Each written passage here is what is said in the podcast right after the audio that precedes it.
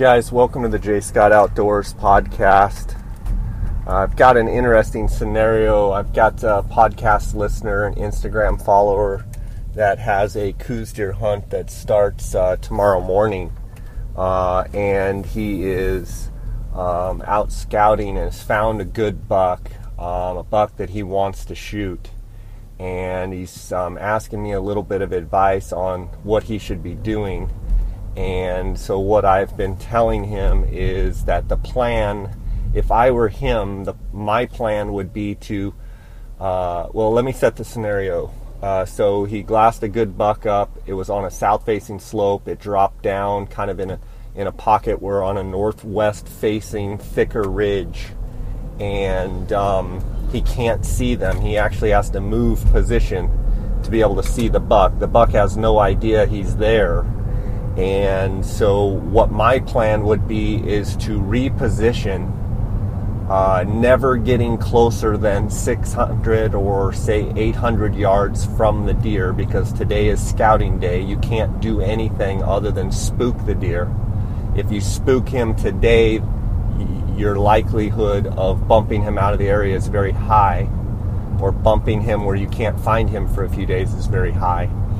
Uh, so stay away from the buck, number one, but get yourself in a position that you can have good vantage to see where the buck is going to get up this afternoon or this evening. Now, keep in mind on these early Coues deer hunts and on a lot of Coues deer hunts, a lot of times in the afternoons, they might not even get up. They might lay in their bed until dark. Uh, this particular guy is in an area that is uh, back in quite a ways. He's he's got a pretty dang good hike into where he's at, but he is not backpacking. He has to come out tonight to go back to his truck and then go back in the morning. So, um, what I would do if I was him is I would try and get say 800 yards to you know six to a thousand yards away from where the buck should be where you saw him go into a thick area you know 10 in the morning 9.30 10 in the morning pretty good bet that he's going to go in there and bed somewhere. So i'm going to try and get to a point that cuts the distance but gets to where I can have a full vantage, full view of where he should be, even if his path of progress when he went out of uh, this guy's sight, uh, where you should be able to cover most of the area where the buck should be. And then my goal is to one, not spook any deer uh, as I move over to cut the distance. Number two, do not let the buck hear, see, or smell you I think that's hugely important. Today is not a day to do something stupid and, and get aggressive. Um, but if you can get where the buck is bedded and try and pick apart the brush where you think the buck is, try and pick him out in the bed and watch him until pitch black dark tonight. My bet is he will get up. Uh, it's, it's, around noon right now. Excuse me. It's a, it's around 11, uh, 15 right now. Um, my bet is that he will um, not get up until probably around 2 o'clock. He will get up for maybe five minutes. He will reposition very close to where he's bedded right now. And then, depending on the slope, if it's got an extreme amount of shade, there is a chance within the last hour of light that he will get up. Now, the trick is if you can get to a better vantage point where you can see where you think he is, you stay there until pitch black dark. Watch the buck. If you catch the buck in his bed, then you just sit there and watch the buck. Watch what he does if he gets up this afternoon and starts feeding or, or, or whatever, you watch him or the bucks that he's with. That's the other thing. When you're looking at this buck, if you see him, be looking for other deer around, be looking for other hunters around. Try and take in as much information about your area that you're hunting as possible. And try and establish, you know, do you have any other hunting pressure? Are there any other bucks around? Are there any other deer around? Um, if, if this buck has a buddy and all of a sudden you see a small two point and you're like, okay, he's a small two point, get to know that buck as well because the likelihood is that he runs with that buck. And tomorrow morning, if you glass up the small two point but you don't see your target buck, chances are your target buck is somewhere right there close bedded. So watch this deer. I my bet is maybe he won't even get up this this evening.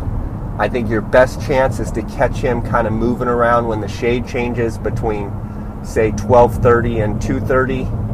Um, but keep in mind that even if you don't see him this afternoon, that buck is probably going to be within two or three hundred yards of where you last saw him. So the likelihood of that deer going on a walkabout here on November 2nd, you know, temps supposed to be, you know, warm. There's no reason for that deer to just take off walking. My bet is where you just saw that deer, that's kind of his home range and he's going to be in a pretty tight circle. So watch him till dark if you see him, watch him, I mean, till it is pitch black dark. Take note of exactly his path of progress, which way he's traveling, uh, what he's doing, his pace of travel. Is he just dawdling slow? Is he moving rapidly? You know, what is he doing? Then that will help you calculate where he'll be in the morning. If you can watch them, excuse me, if you can watch him till pitch black dark, your chances of finding him within 50 yards of the exact spot tomorrow morning at at gray light at, at I mean as soon as you can barely see through your binoculars your chances of seeing him go up huge. He may be in a position where it's like man I've got an hour and a half or hour hike out. My my thing would be you might just have, if it's a big enough buck, you might just have to sleep right there tonight and be right there in position in the morning to shoot him. Um, you know, the, the, the, overnight temps are not getting that uh, cold. Hopefully, you have something in your backpack where you can just tough it out and, and stay right there on the buck. If you do have to hike out, I would tell you do not let that deer see your light. Do not let that deer hear you or see you. Uh, don't don't even let that deer know that you're even in the area. Then tomorrow morning, come all the way in, retrace your steps, but make sure you come in in a way that you're not going to push or pressure that pocket where that deer is at. Take every precaution to stay out of sight, uh, and and and don't do not let that deer see your see your headlight uh, or your uh, headlamp um, and then be right there at first light and be patient. Don't don't give up too quick. Um, if you don't see the deer, I would at least give it a couple hours, and I might reposition. Still trying to stay away from the deer. Don't get too close. Uh, I would not get within 600 yards of, of the area where you think the deer is. Uh, I would keep the wind in my face. Do not let that wind blow down to the deer. You have to position yourself in a place where that deer doesn't even know you're there. You have to take on the mindset like you're a sniper. Take on the mindset like that deer has the option to shoot back at you. And I think if more people take the approach that if that deer, you know, it's like it's like a combat mission. I mean, you have to get super tactical about like if this deer sees me, he has the ability to shoot back at me. And if you take that approach, that will help you in sneaking around on the ridge. That'll help you from clanking your tripod legs together. Like treat it like it's a life and death situation, and your chances of harvesting be, uh, uh, more efficiently go way up. Um, and in the morning, look and look and look if you don't see him, do, don't think, well, he's not here. Think, he's here, but he's still bedded and I just can't see him. Um, and then, if for whatever reason tomorrow you glass all day and don't see him, then I would probably be right back up on the same point because my bet is that deer will surface within two or three hundred yards of where you last saw him over the next couple of days. Uh, guys, I hope that helps you out. Uh, I hope the, the, the, hunter, the follower that is um, a- asking me these questions, I hope he can listen to this and get some value out of it. Uh, I really appreciate you guys listening to my podcast. I had a record month uh, of October, record month of downloads. Uh, and uh, I, I, love getting emails and direct messages from you guys. You can email me at jscottoutdoors at gmail.com. You can send me a direct message through Instagram on my Instagram page at jscottoutdoors. Send me a direct message. Uh, I'm happy to help. I'm happy to help field judge, happy to help with strategy or tactics. Uh, and uh, if you have any questions, uh, please feel free to uh, just uh, send them my way. If I don't know the answer, I will uh, try to get the answer for you.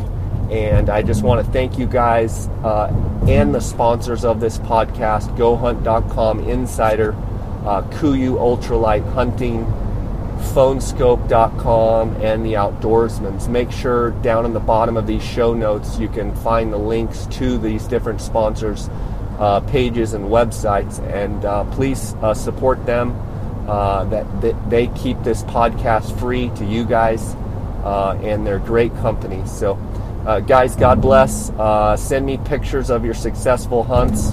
Uh, can't wait to see how you guys do.